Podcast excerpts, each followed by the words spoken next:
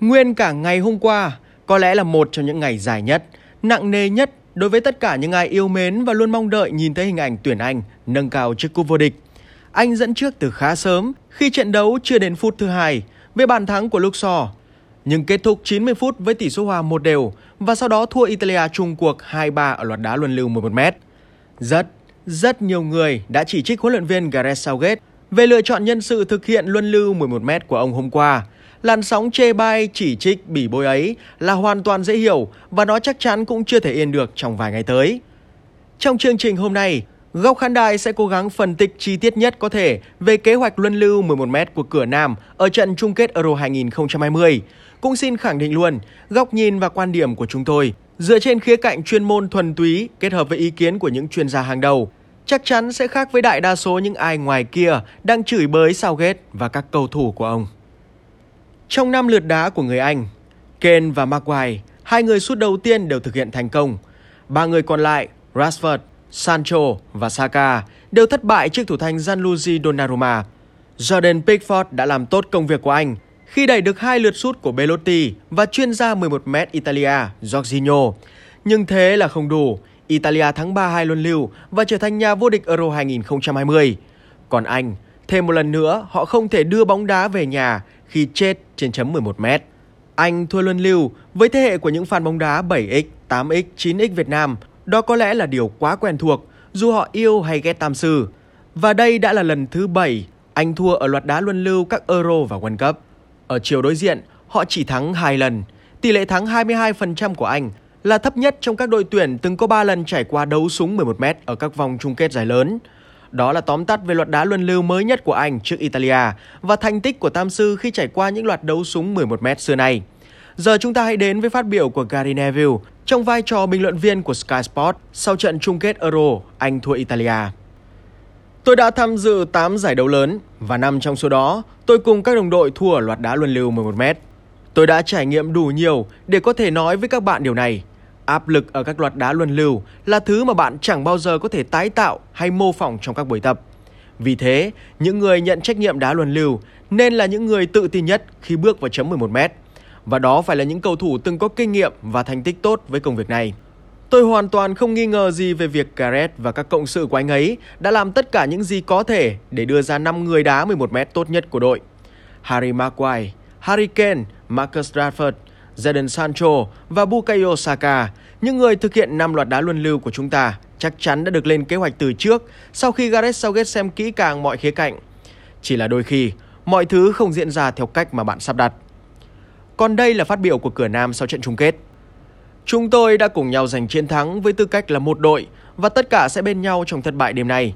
Nhưng với danh sách cầu thủ đá luân lưu thì, xin nói luôn, đó hoàn toàn là do tôi quyết định. Chúng tôi đã làm việc cùng nhau trong suốt quá trình tập luyện. Sự sắp xếp này không phụ thuộc vào ý chí của các cầu thủ. Hôm nay, chúng tôi đã không gặp may, nhưng họ là những cầu thủ đá 11m giỏi nhất mà tôi có trên sân. Tất nhiên, đây là trải nghiệm rất đau lòng cho các cầu thủ, nhưng họ không đáng trách vì điều đó. Với tư cách là huấn luyện viên, tôi nhận trách nhiệm cho việc sắp xếp nhân sự thực hiện các quả đá 11m. Từ bình luận của Neville và phát biểu của Southgate, chúng ta dễ dàng nhận thấy một điểm chung quan trọng, đó là cửa Nam đã chọn ra những người đá 11m tốt nhất có thể trên sân. Thực tế có đúng là như vậy? Các bạn hãy nhìn vào bảng thống kê thành tích đá 11m ở cấp độ câu lạc bộ và đội tuyển sau đây của các cầu thủ Anh. Harry Kane thì quá rõ rồi. Anh này là chuyên gia đá phạt đền của tuyển Anh và Tottenham, kinh nghiệm đầy mình và tỷ lệ thành bàn cũng rất cao, 42 trên 49 quả, 86%. Người có kinh nghiệm đá 11m nhiều thứ hai trong đội hình tam sư là Marcus Rashford, 12 trên 14 quả thành bàn, cũng 86%. Nếu tính cả kết quả khi đá luân lưu thì thành tích của Kane là 47 trên 55, 85%, còn của Rashford là 17 trên 19, 89%. Kane đá quả đầu tiên trước Italia, thành công, còn Rashford đánh lừa được Donnarumma nhưng bóng lại chạm cột.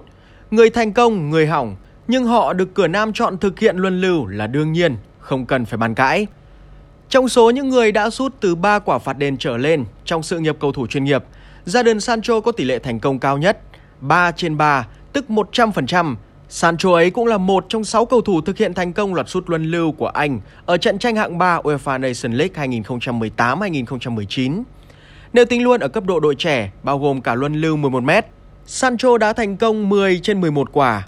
Trước Donnarumma, cú đá của Sancho chẳng làm khó được thủ thành khổng lồ người Italia, nhưng về mặt số liệu, anh được Southgate lựa chọn là chính xác.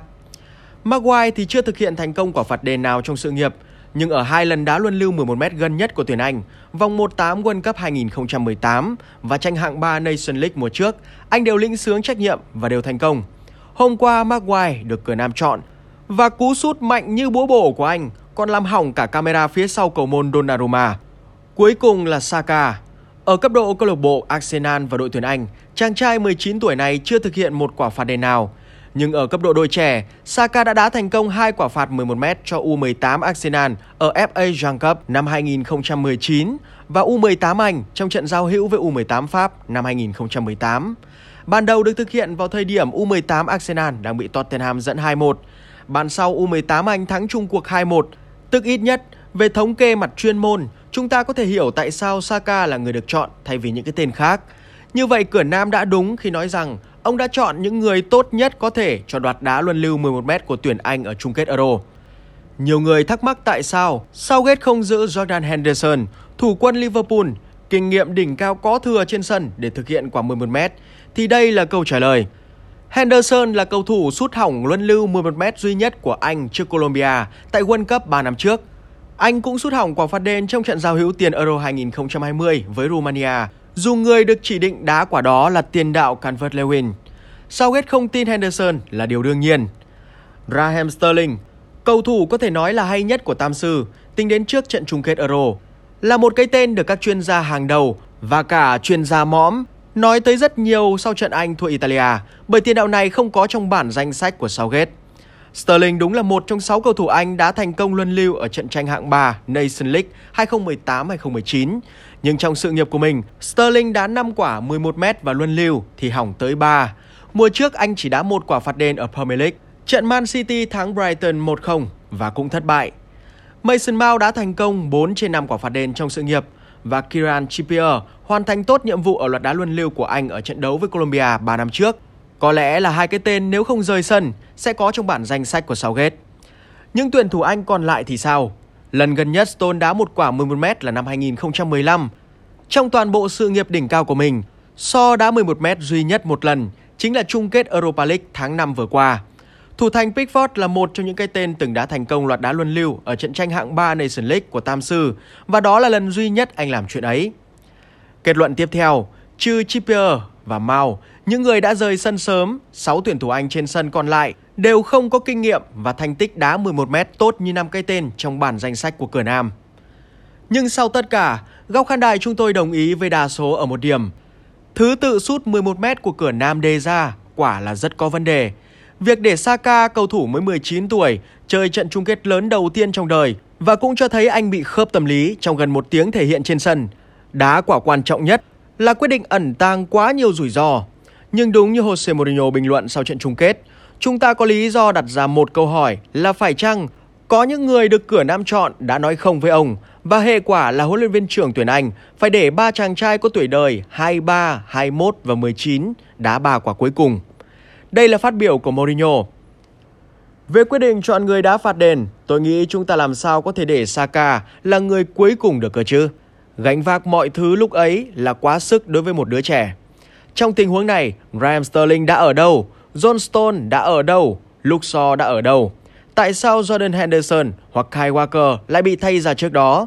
Bởi vì trên thực tế, rất có thể Marcus Rashford và Jadon Sancho có thể thực hiện quả 11m hoàn hảo khi chỉ có một pha chạm bóng trước đó. Và cuối cùng để Saka gánh cả vận mệnh của nước Anh trên vai, tôi nghĩ là quá, quá nhiều. Theo tôi, nhiều trường hợp lẽ ra là người khác thực hiện lượt đó, nhưng họ lại trốn tránh trách nhiệm. Tôi rất muốn hỏi Southgate về điều này, nhưng tôi biết Southgate chắc chắn luôn bảo vệ cầu thủ của mình đến cùng. Cậu ấy sẽ không bao giờ nói vì cầu thủ A hay B từ chối hay né tránh mà đổ lỗi cho ai khác cả. 25 năm trước, Southgate là người đã hỏng quả luân lưu quyết định của tuyển Anh ở bán kết thua Đức. Và hơn ai hết, có lẽ ông hiểu được một sự thật. Khi có những người không sẵn sàng, không đủ tự tin để nhận trách nhiệm, thì chỉ còn cách duy nhất là nhìn về phía phần còn lại. Từ thất bại của tuyển Anh ở chung kết Euro, theo góc khán đài chúng tôi, có những thứ đáng để đặt ra câu hỏi, như ý thức, trách nhiệm và bản lĩnh trước nghịch cảnh của tập thể tam sư này. thay vì tập trung bỉ bồi bản danh sách luân lưu 11m của Southgate.